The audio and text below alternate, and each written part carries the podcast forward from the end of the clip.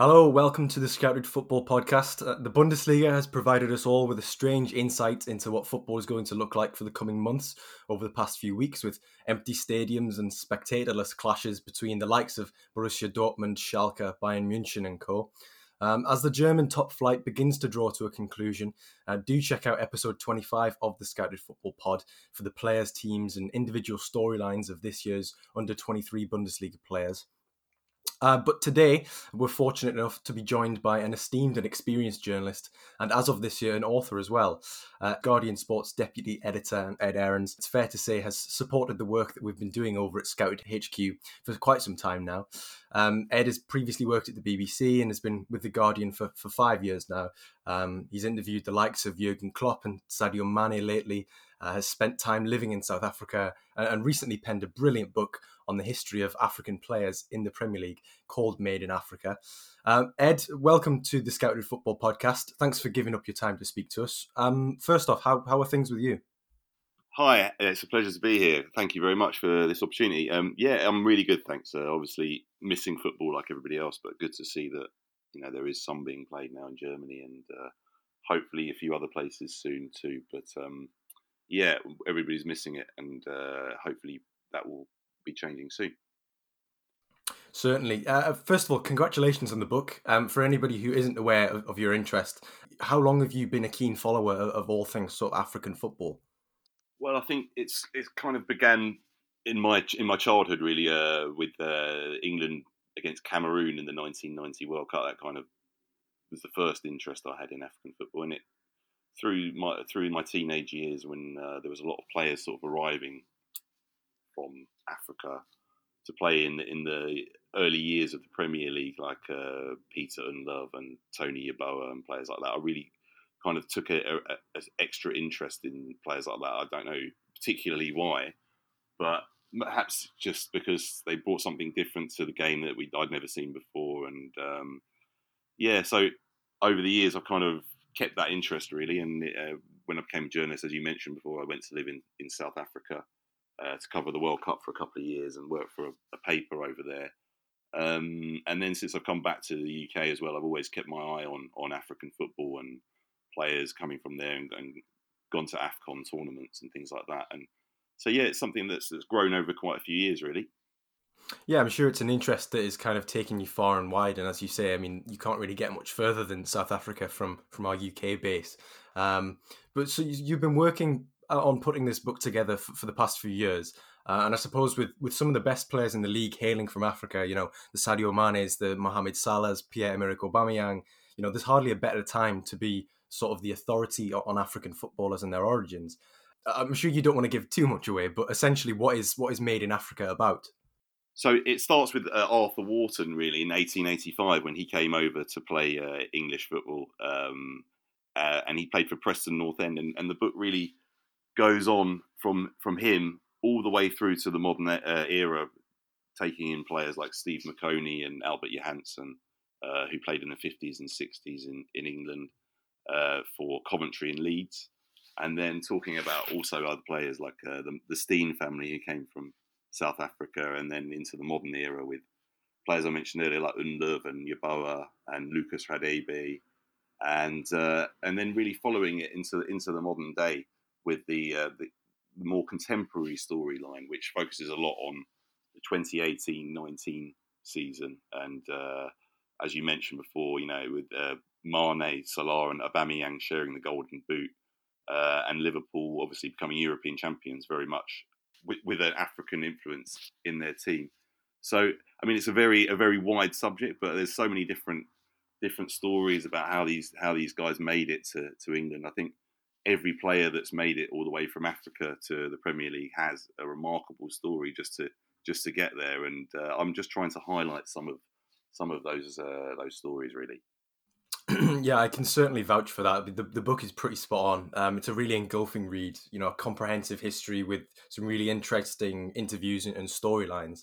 Um, I only got it a few days ago, but it's chock full of interesting interviews. Um, not always high profile interviewees, but they're always interesting because of the insight that they have.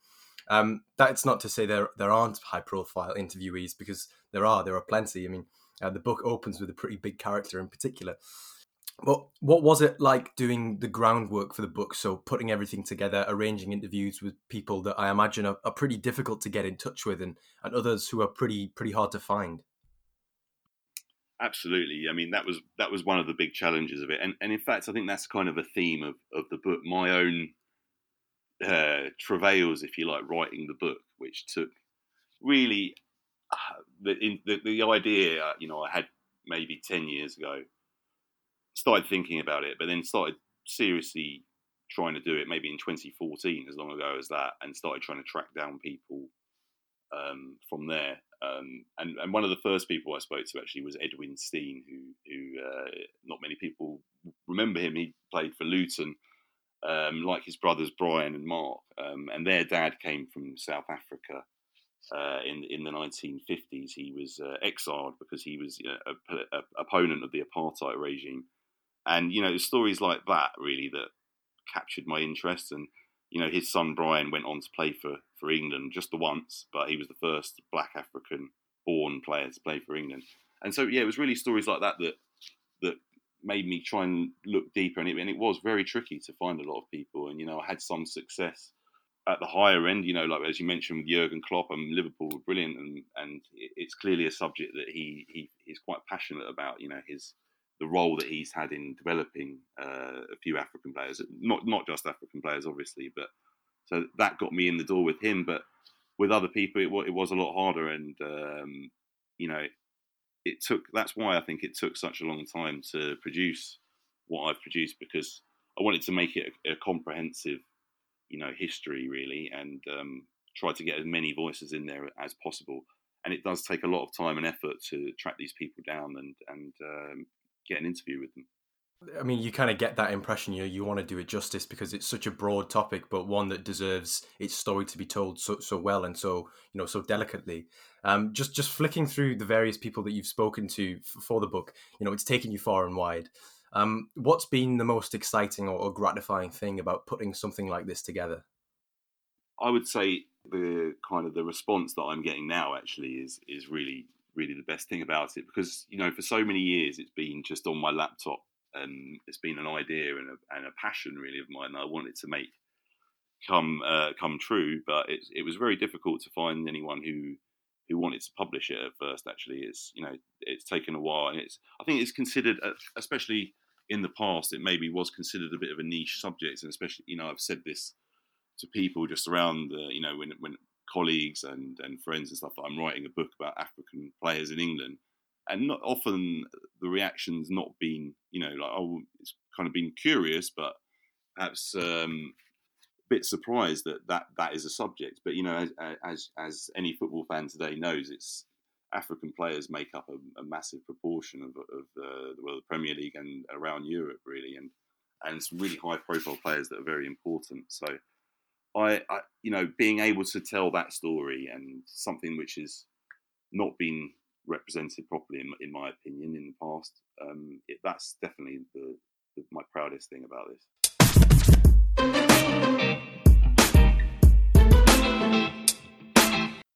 Well, unsurprisingly, after that introduction, uh, our episode today is going to focus on under 23 football in Africa and, and the path that many of these players take to Europe.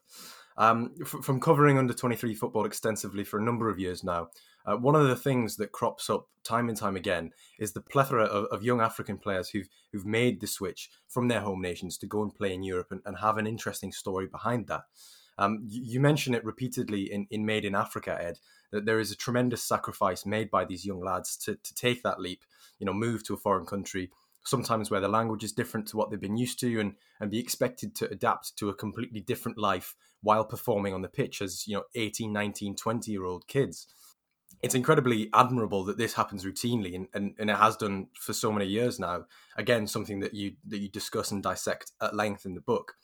Um, with a specific lens on the Premier League, many of these young African players leave places such as Senegal, Mali, Cameroon, Nigeria, Ghana, Cote d'Ivoire as teenagers, um, head to a, lesser European league, and and and a select few essentially end up in, in the Premier League in their mid twenties, or or that seems to be uh, the the way that it goes. Um, there are a couple who've been here for a number of years now, and, and I'd say the most impressive of those, who still falls within our age bracket, is is 23 year old uh, Wilfred Ndidi, um, signed from KRC Genk in Belgium uh, as a 19 year old. Uh, he impressed there and, and, was recruited by Leicester City. Uh, Ed, I'm just coming to you. What do you like about Ndidi and his game? You know, his his demeanor, his work ethic, etc. You know, is it in keeping with uh, lots of these young lads who, who follow their dreams to Europe? Yeah, I'm a massive fan of Ndidi. He's been superb. I think uh, there was a stat, wasn't there? I mean, it seems such a long time ago that the season was going on, but you know, when he wasn't, I, I can't remember exactly. You know, I think that they they hadn't won a game without him in the team, or they certainly had a very low win percentage when he was injured for a couple of times. He was a fantastic player, and you're right. He's he is really the perfect example of the modern pathway for African players to come to Europe, um, you know, comes through an academy in his in his home country, goes to a country like Belgium very early, who don't have work restriction, uh, uh, work permit restrictions uh, as they do in the Premier League, and and you know, having to be a full international and things like that. And Learns his trade at one of the best young academies in the world, where uh, you know so many young players have come through from Africa and elsewhere, especially Africa, though at Genk, and arrives in England almost a finished product. But I think the the one difference with him is that he is a bit younger than most African players, as you mentioned, come slightly slightly older because the journey is not easy. Normally, it's it takes a few years to arrive in a league like the Premier League because the, the steps are so big. Yeah, you mentioned Genk there as being sort of one of um, one of Europe's best young academies where they, where they can nurture players from from all over. Uh, if I'm not mistaken, I think uh, Kalidou Koulibaly is, is one of those players um, who who cut his teeth at, at, Genk as well. Obviously at Napoli now, and the, with the designs of every top European club on him. But Ndidi uh, moved to Genk from from Nath Boys Academy in Nigeria, uh, as you mentioned, for around two hundred thousand euros back in January of 2015. And there seems to be a lot of these kinds of moves where an African country's best players are, are housed in academy setups and then farmed to, to European clubs, often in Belgium, as you say, France, or, or even sometimes Scandinavia. Um, how important would you say they are for player development, these academies, and for raising funds to, to help continue this process of nurturing the, the raw young teenagers and preparing them f- for a step into professional football? So I think the academies are absolutely vital for African players to uh, establish a pathway to Europe. And in the book, we go into quite I go into quite a lot of detail about Senegal's system, and really, you know, there's two main academies there, and they've been responsible for producing so many good players. And I think it really shows exactly what is possible when enough resources are given to young players in certain countries and you know good coaching good facilities good connections as well to Europe. You know, so, uh, for example, I talk about Generation Foot in in Made in Africa, and uh, that's the academy that Sadio Mane came from, and Ismaila Sarr as well, who's at Watford and doing very well. And they have a partnership which has been long established now for well, I think about over a decade, because Papiss Cisse also from Newcastle also travelled this route to Metz in uh, in France. Um, who actually I think league league dirt these days. So you know, not the highest level, but it's a perfect pathway for somebody from you know 17, 18 coming from these academies to go to Europe. And I think you know the, the potential is absolutely extraordinary. That you know, if say say there was ten academies that were of the same standard as Generation Foot and Diambars in Senegal, then I think, well, maybe it's an exaggeration, but you, you, know, you'd have so many good African players that would be coming to Europe that it's possible, you know, they'd be dominating teams. But as it stands at the moment, you know, it, it's still a system that's in development. But I, I, think in the next few years, you know, it's really gonna really gonna gather some momentum if if the right sort of funding and the right kind of academies can be set up in in uh, you know various different African African countries. It could really be a, a great they could produce a great generation of players for the you know for not just Senegal, you know, across the across West Africa. Uh, I'm definitely glad that you said uh, Diambars and Generation Foot um, first before I did because French isn't my strong suit. So now I know how to pronounce them correctly. But um, I was going to come on to, to Senegal next because you know they th- th- those academy programs are quite famous uh, in Europe and, and especially with the link uh, with FC Metz that, that you talk about. They're a club who are, are famed for producing you know pe- players like Robert Pires and, and Emmanuel Adebayor, who obviously started out in, in his native Togo. Um, but back to Senegal, and you know, you mentioned Papi Cisse, Diafra Sakho, and of course the, the current players in the Premier League, Ismaila Sarr and, and Sadio Mane. Um, just at, at, a more base level, while, while they're still at those those academy systems, uh, so Generation Foot and, and, and Diambars, realistically, how long are, are, European clubs, such as Genk, for example, such as Red Bull Salzburg, um, such as FC Metz, how long are these European clubs scouting these players for before they sign him? It's an interesting question. I think that the Sadio Mane uh, story sort of explains this quite well. In fact, he was only at Generation Foot for about six months in total, I think. And he, I mean, this just shows you how extraordinary a player he is, the talent that he had. He came from from from playing in his local league to Generation Foot and then to France within, you know, six months, seven months. So I think that I think that's quite a rare process, though. Normally, they spend two or three years at Generation Foot, and uh, the good thing about them is that they also their first team they play in the first division now in the you know the top flight in Senegal. They won the league. They won the I think they won the they were denied winning the double by Diambars in the cup final. I can't remember exactly what happened, but you know, and and the oldest player in these teams is 18, I think. So it's really abs- it's absolutely extraordinary. And then they're playing against adults from the rest of the country and winning the title and winning the cup. So it's really a really good place for them to learn. And uh, I think clubs in Europe are all watching them. And uh, get, obviously, Metz have an advantage at the moment with Generation Foot, but it's I think a lot is a lot is done on on the you know they try and pick try and guess in a way, I suppose, it is what the character of the player is going to be like as well. Because, it, as you mentioned before, it is a massive thing for young men like this, you know, kids really, to be moving not only to a different country but a different continent with different weather and you know different customs and things like that. So. I think it, it's it's still quite a big risk for, for clubs to take a player straight from Africa, but you know the, the rewards are obvious because of the talent that is that is there you say it's still considered sort of a risk, and I can understand that because playing in a league where the, the, the best two teams are essentially academies, you know that's going to that's going to ring alarm bells for, for sort of you know the top clubs. But then again, you have the stories where of, of Sadio Mane, Ismaila Sarr, for example, um, Idrissa Gueye, uh, who who was at uh, Diambars. You know these players who who have come to the Premier League and, and established themselves as top players. Um, as an aside to that, how many clubs and what type of clubs are, are, watching the players at these academies like Generation Foot and, and Diambars? Uh, because you know, is it the top clubs as well? You know, are they are they aware of them uh, while they're still in Africa, or, or are they waiting until they come onto the radar in places like Austria, Belgium, Switzerland, France, and those sorts of places? Yes, generally that is the trend that they they, especially if we're talking about Premier League clubs and or maybe you know La Liga, the top not top five, just La Liga, Premier League, especially, they tend to be waiting for a player to have proved himself in another European league, and uh, you know, and and then make the big money move for him. Um, but that is actually, I have a, an interview with the guy uh, Saer Seck, who who established the Diambars Academy, um, and people who don't know, it was helped by funding from Patrick Vieira, who was obviously born in Senegal, and um, CSEC is a, is a really interesting guy, and has a, it's actually towards the end of the, uh, the, the the last chapter, the epilogue. He has grand ambitions for Senegalese football. He's also vice president of the uh, FA there, and he told me that you know their ambition is is to win the World Cup. So you know they're really aiming very high with that.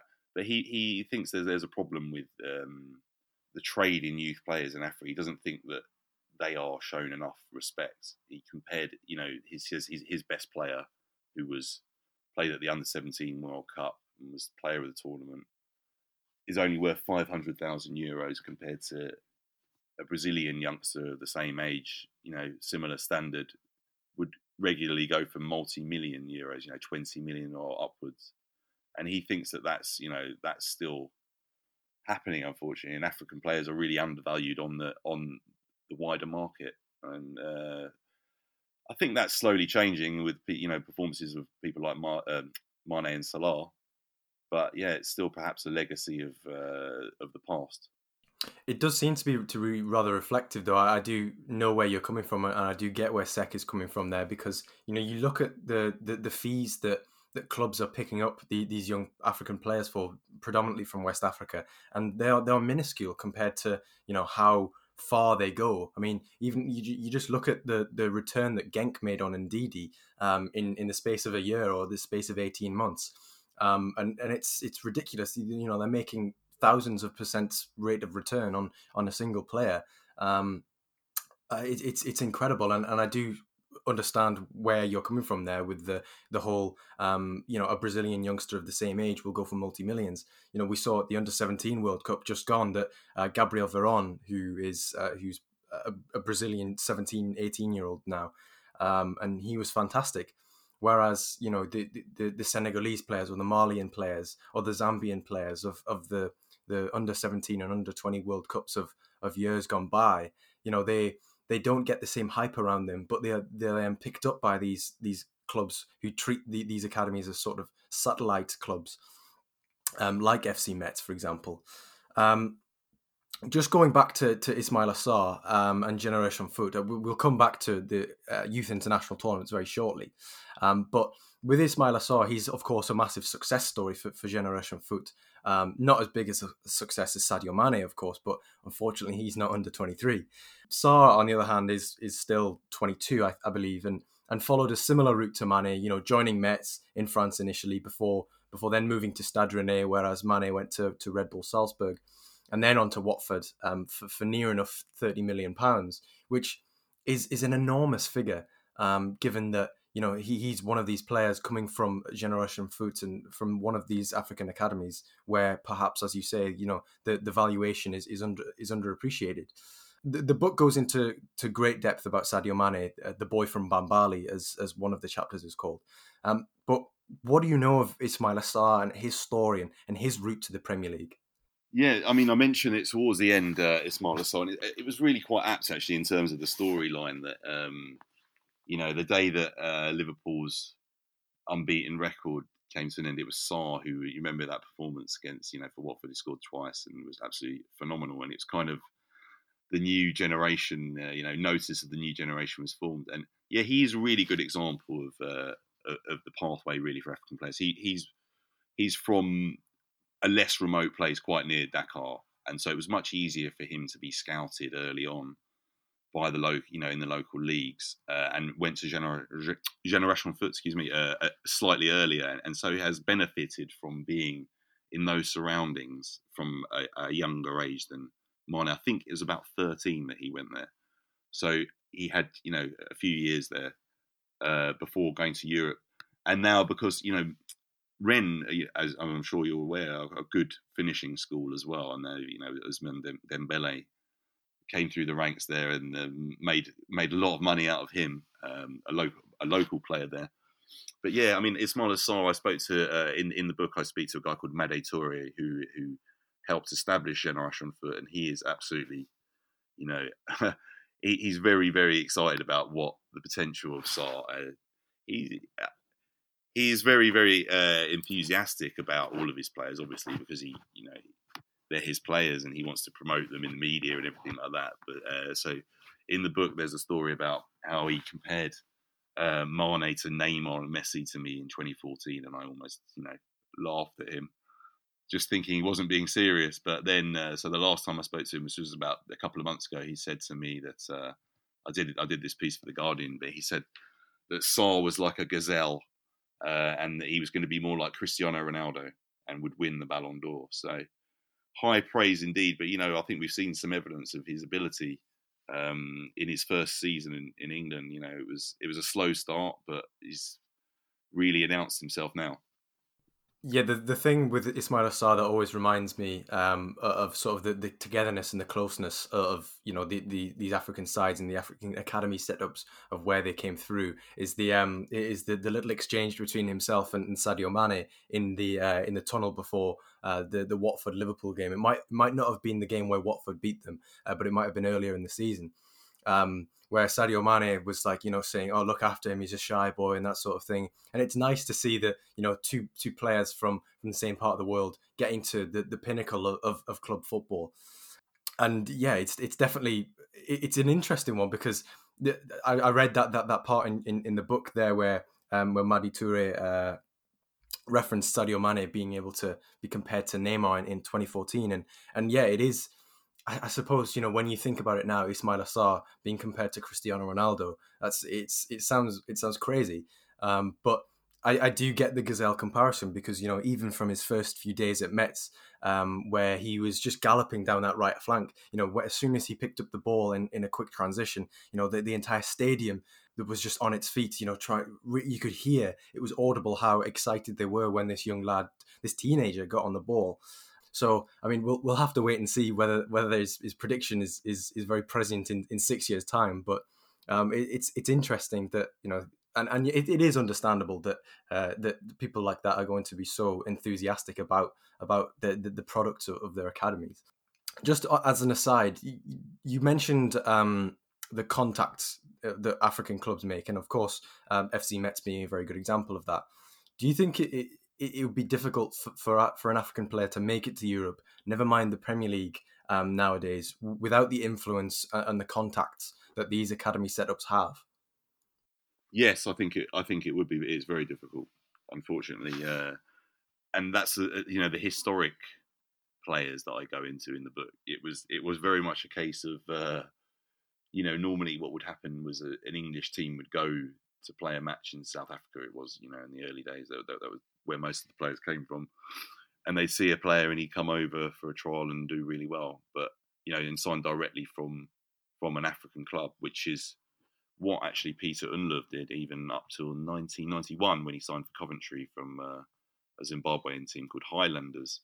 And he was the first uh, African player in in the Premier League but yeah, I think, uh, and also actually thinking about Lucas Radebe and Phil Masinga, both came directly from South African clubs.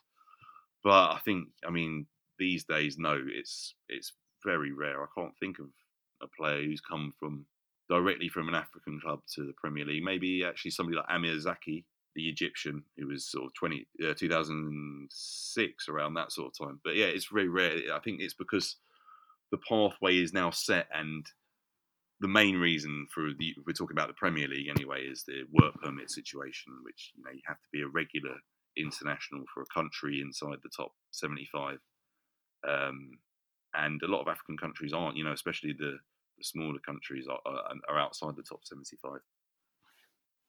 Uh, we, we spoke briefly on, on youth international tournaments before, and I suppose that's one of the places where people come across these young players uh, for the first time. It's certainly where we do. But that's one of the best things about focusing on under 23 football. It's because of these tournaments. You know, it's, it's at these competitions where you, you see these never heard of before players from obscure nations um, who, through one route or another, end up, some of them end up making it to, it to a good standard. Um, African sides in particular are always very entertaining to watch. You know, just off the top of my head, the 2017 Under 17 uh, World Cup, Mali were excellent. Zambia were, were, were brilliant at the 2017 Under 20 edition. Um, and, and Mali again were, were, were great watch at the Under 20 uh, World Cup last year. Ed, you you referenced quite a lot in Made in Africa the uh, 2012 Olympic Games, where Sadio Mane and Mohamed Salah uh, were were both playing for, for Senegal and, and Egypt respectively do you kind of share that same I don't know romanticism of, of, spotting those kinds of players before before they go big time, so to speak? Oh yeah, absolutely. I really, I, really, uh, I really love that kind of thing. You know, that was really memorable for me that tournament because I, I was working at, um, I was working for the Olympic sort of press service. So I, I was with the Senegal team for a week before the Olympics, and uh, you know, it was really interesting because it was couple of players who were already already in the Premier League, like Mo Diame was there. I think he was an overage player, but the rest of them were all youngsters. And you know, Gueye was there, Idrissa Gueye was there, Kouyaté was there. Uh, obviously, Mar- Mane was there, and Aliou Cisse was the manager, and it was really great to see that. Uh, and uh, you know, just at the time, I didn't know that these guys were going to be fantastic and you know Premier League players, but um, it's been great being able to track their progress over the years. And and likewise, I've been to quite a few youth tournaments. When I was in South Africa, I went to the uh, under twenty African tournament, and it's always interesting to see what what becomes of those the people that you see at those uh, those at those kind of competitions. Definitely, although obviously you know it's quite difficult to predict. Sometimes that not always the best players at those tournaments go on to have a good career, obviously, because it's quite a big difference between youth football and uh, you know becoming seniors. Um, there, there is a list of players just uh, off the top of my head in, in recent times who who lit up the, the youth international tournaments. Who uh, I'm, I'm certain who will be playing at a higher level as their careers progress. Um, there was Mo Camara and and Crépin Diatta uh, were both great for for Mali's under 17 side and, and Senegal's under 20s in 2017, uh, and they're at Red Bull Salzburg and Club Brugge currently. But two of the Premier League's Malians who've essentially skipped youth international football are, are Yves Bissouma and, and from Brighton and Moussa Djenepo at Southampton. Um, they went straight to, to, top sides in Belgium and France, um, Standard Liège and Lille, um, from their academy setups in Mali. It, it's sort of a shame that they miss out on those sort of those, those tournament environments. But if they're good enough, you can understand why they are fast tracked to the to the full international setup, particularly for a nation like Mali who haven't had a great deal of international success. Um, but at more of a club level, do the big clubs have the benefit of just cherry picking the best players in Africa if their scope of, of scouting allows it because they've got the funding to, to be able to do so and be able to to just say, you know, here's 300, 400,000 euros, you know, I'm, I'm, I'm, we want to take this player. It's going to be very difficult for, for, for uh, academies to, to turn that sort of money down. Yeah, exactly. It is it is really hard, and you know the the the FAs all want their players to play in in these tournaments because it's a very big thing. You know, you mentioned the Olympics around the world. It's, it's only really in the UK that it's not seen as a big football tournament. I think that's fair to say, especially you know uh, in Africa. It's really to qualify for the Olympics is a massive, massive uh, thing for them. You know because it gives them a lot of funding, but also you know a, a platform to play and in a very serious tournament with under 23 players as well. It's the you know it's, it's, it's kind of the pinnacle of youth football, really, isn't it? The Olympics. But yeah, I think you're right. Going back to the, the, the clubs, you know, if if a club says here's 300 grand for your player, then the player is obviously going to take that and think about his long term, you know, his long term career. And, and, international football will come after that, won't it? But I think that is a, a, when they get older, international football also causes a lot of problems for African players. You know, the the amount of travelling that they, they have to do, you know, in international breaks and things like that, which I mentioned quite a lot about with Lucas Radebe when he was at Leeds and his the amount of injuries he racked up from flying to back and forth to South Africa all the time. So yeah, it is a bit of a tug of war, you know, even more so than with um, you know domestic players and the national team. Um, when it comes to international tournaments, the clubs are quite, you know, they're, they're, they're quite reluctant to allow their players to to go off if it means they're going to miss some some matches. Just going back to that that comment you made on, on the Olympic Games, um, yeah, I, I, completely echo that. The whole idea that the um, the Olympic Games is massive outside of outside of the UK still, and I think the one of the things that emphasizes that is that it, obviously South America they have a, an under twenty three pre Olympic tournament that they hold um, amongst sort of the best six um, uh, nations in South America uh, to see who will qualify for for the Olympic Games, and that was um, that was earlier this year, obviously ahead of t- Tokyo 2020, which will be next year now. Um, but it's taken very seriously there. I think uh, it was in Colombia this uh, at the start of this year. And It was very very well supported. Just look watching some of the games and looking back, you know, you're getting f- like full stadiums, 80% full stadiums, and it's yeah, it's it's strange to see, but it's it's good to see as well because it's it's under 23 players on display and there's the, there's an appetite for it there. Um, just going back to, to Mali and, and those players, and Moussa Djenepo being one of those. Interestingly, he is represented by 12 Management, who are an agency run by former Spurs and West Ham striker Freddie Kanouté. Um, and he's got quite a few promising players on his books. Uh, the the likes of Patson Daka, Enoch Mwepu, and, and Sekou Koita, uh, all at FC Red Bull Salzburg. Salzburg, in particular, are, are highly regarded for, for their scouting of Africa in Europe, um, and and have unearthed some some fantastic players from there as well. Um, and and of course, you know Sadio Mane and Naby Keita being two of those. Um, but I'm, I'm led to believe that they're they're also very highly thought of in Africa as well. You know, essentially, how much, how how far is their influence felt on on the African subcontinent? Yeah, I think it's it's very interesting. You're mentioning uh, Mali quite a lot, and and yeah, they they are producing some unbelievably good players, and especially in the last five years. I think it's only a matter of time really before they become quite a big force in, especially in African football. Um, but yeah, I think uh, Kanouté's done an amazing job. I've actually spoken to him about this a few years ago when Sekou Koita first came over, and it's very exciting to see what they're going to, you know, how they're going to develop in the next few years. And you have to say, I mean, Salzburg and the Red Bull scouting is really, really comprehensive and is doing some some wonderful things for African players. But uh, you know, they go in and play for us. I think, I think the team's called FC Liefering in Austria. They play it's an amateur team, and you know they it's similar to the Generation Foot idea. They come in and they're playing, um, they're playing you know men's football effectively, not not the highest standard, but men's football when they're sort of seventeen. So it's a good way of a good way of developing. I think that model is going to be very much, you know, it's being definitely being looked at by a lot of clubs, especially in Germany, who have started to import a few more younger players from from Africa now in the last few years. It's starting to happen a bit more. Um, so yeah, I think it's it's very very interesting to see what happens in in that respect. Yeah, Liefering is a very interesting setup that, that Red Bull Salzburg have got there because you know they're they're a second division Austrian side, but it's as you say, it's men's football and it gets these players ready. It, essentially, like a like when Premier League clubs loan out their, their young players to get a, a taste of men's football in, in the football league for the first time.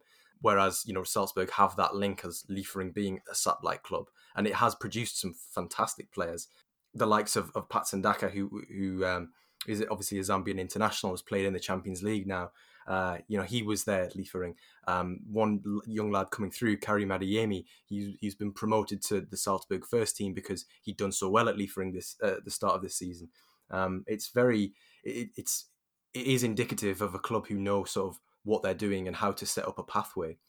Um, are, are relationships between clubs in Africa, clubs in Europe, and and specific agencies like Twelve Management um, are, they very important in, in your experience of of getting players the right moves? Because I was reading a piece by Nick Ames in, in The Guardian uh, about Salzburg's scouting of, of the two Zambians, Daka and Mwepu. And it was intriguing to see that the owner of Kafue Celtics, where they played uh, at the time, uh, was reluctant to, to accept lucrative offers from, from other sides until Salzburg came in with, with, an offer of their own. You know, how important are these, the, the agencies and the links that certain clubs have um, for, for getting the right moves for players? Yeah, I think that's that's undoubtable. They're they're really important, and that's that's kind of a from the from the player's point of view, you can you can see why they would want to go somewhere like that because they can see the evidence in front of them that you know there is a pathway for them to to get into the first team really, and and that's going to help, isn't it? It's like a snowball effect. If uh, one young player goes to a country, then and is a success, then I think others are going to follow them. Um, and it's yeah, like I said, it's really really good credit for to to Kanouté to get for getting some more Malian players into Europe. He's using his position and his success that he you know to create uh, to create opportunities for for younger players and young the next generation. Just on that topic of Mali uh, and sort of becoming more of a, an African footballing powerhouse in the next five years, or at least more competitive, do you think it's something we'll see more of in the next few years? You know, African players who've plied their trade with a club like Salzburg or a club like FC Metz, um, making the jump to the top five European leagues, uh, including the Premier League, even from nations, you know, such as Mali, such as Zambia, who you know haven't exactly got uh, an incredible history in the Premier League. I think there are only two or three Zambian representatives um, in nearly 30 years of Premier League history, and only a handful more Malians. Do you think that could possibly be the case? Yeah, I think we're seeing across Africa actually some of the less well-known, you know, football uh, hotbeds are really becoming, you know, uh, producing players. You know, we just seen Mbwana Samatta uh, become the first Tanzanian to arrive in the Premier League, and you know, scored in the Carabao Cup final. And and as the as the world gets smaller, if you like, you know, not notwithstanding what's happening at the moment with the pandemic and everything, but as the world gets smaller and travel becomes easier, you know, it, it's more possible for players from less fashionable countries, if you like, to become to make that trip to to Europe. And but the Premier League is always going to be, you know, a difficult barrier to overcome just because of the work permit situation. So for a 17 year old to come straight from you know Zambia or Mali or Tanzania or wherever straight to the Premier League, I don't think is going to be possible without you know some kind of clever circumventing of the rules, basically, because you know obviously FIFA bans transfers under the age of 18 for international transfers for players as well. So it's really going to be quite difficult for the Premier League to get players directly from Africa. I think that pathway is still going to be exist, and you know it, it is quite a, becoming more and more of a lifeblood really for European clubs to trade. You know, to the to leagues like the Premier League, get players in from Africa or wherever else in the world. You know, young good young players and, and sell them all for a huge profit. For sure. Um, you know, you've had you know Nigeria, Cameroon, Cote d'Ivoire, Algeria, and, and countries like that have they've all kind of got a rich history of, of, of players in the Premier League. You know, they've, they've all had a flurry of stars. You know, I mean, Didier Drogba being one, Riyad Mahrez, those those sorts of players. Um, they've graced the Premier League in the past twenty years and left an indelible mark. Um, the history of them is, is, of course, covered at length in, in Made in Africa. Um, and and I suppose with you as as the authority on African football, where where are you anticipating sort of the next handful of, of African players to, to play in the Premier League to come from? You know, do you expect a, a more North African influence, such as the likes of Riyad Mahrez, um, or I mean, I, I do appreciate the, you know the work permit thing is, is a is an issue, but you know, in terms of the, the African players who currently are in Europe, you know, places like Belgium at the moment, you know, could there be a, a, a more of a resurgence of, of West African players in the form of the likes of, um, you know, Samuel Chukwueze and, and perhaps Victor Osimhen, um, you know, making Premier League moves? Yeah, you took the words out of my mouth, actually. Uh, especially Chukwueze is a phenomenal player, and lots of clubs looking at him at the moment. Uh, well, were I'm sure they still are actually. And I think yeah, West Africa, especially Nigeria, there's a they've had a little bit of a quiet time the last few years. Obviously, they, they have have won the Afcon not too long ago, but I think there's a, a, a good generation there bubbling under. If, if, the problem with Nigeria has always been the pathway. There's just so many players there, and you know, creating a good pathway for for them to come to Europe. It's not always the easiest ones. Whereas the, the sort of francophone countries, there's always been a natural, you know, progression for to, French clubs and Belgian clubs have been quick to establish connections with, uh, you know, French-speaking countries, and so that that's made it easier. But yeah, we've mentioned mentioned Mali as well. I think there's going to be, you know, um, a player I really like is Haidara, who's not done that much so far at Leipzig, but I think that is that is to come. You know, he's gonna he's gonna be a really top player, um, Amadou Haidara. And yeah, I mean, as I said before, it, it's really exciting actually, just to think that you could be from a country, you know, uh, anywhere that is it hasn't got a massive football tradition, and if you but if you're good enough now, there's more of a chance that you could make it at the very highest level than than ever before. I think, and that's that's really good to, to know, isn't it? That you know anyone in the world can can be a can be a superstar now, even if you're not from a rich country or a rich background. Hopefully. Yeah, of course, you've got Naby Keita from Guinea, who who's been blazing a trail from a country that doesn't really have a very rich footballing heritage there either. And and ju- just you mentioned that Amadou Haidara there from, from Mali, and that completely sprung my brain into action with um, Diadie Samassékou as well. So I think yeah, there's definitely some some interesting um, developments going on there in terms of how Mali will be on the on the global football sphere um, in in the next few years. Um, because they're all, of course, you know, 25, 24, 23 and under.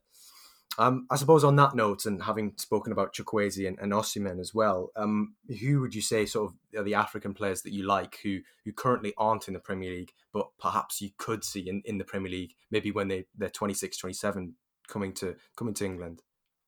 Yeah, so I think it's actually a bit younger than 25, 26. I think now Premier League clubs are really looking to bring in African players, or all kind of players really, but you know, 22, 23. So Chukwueze and Haidara and Osimhen the perfect sort of, you know, the, the, the, perfect kind of age and profile that clubs are looking for now.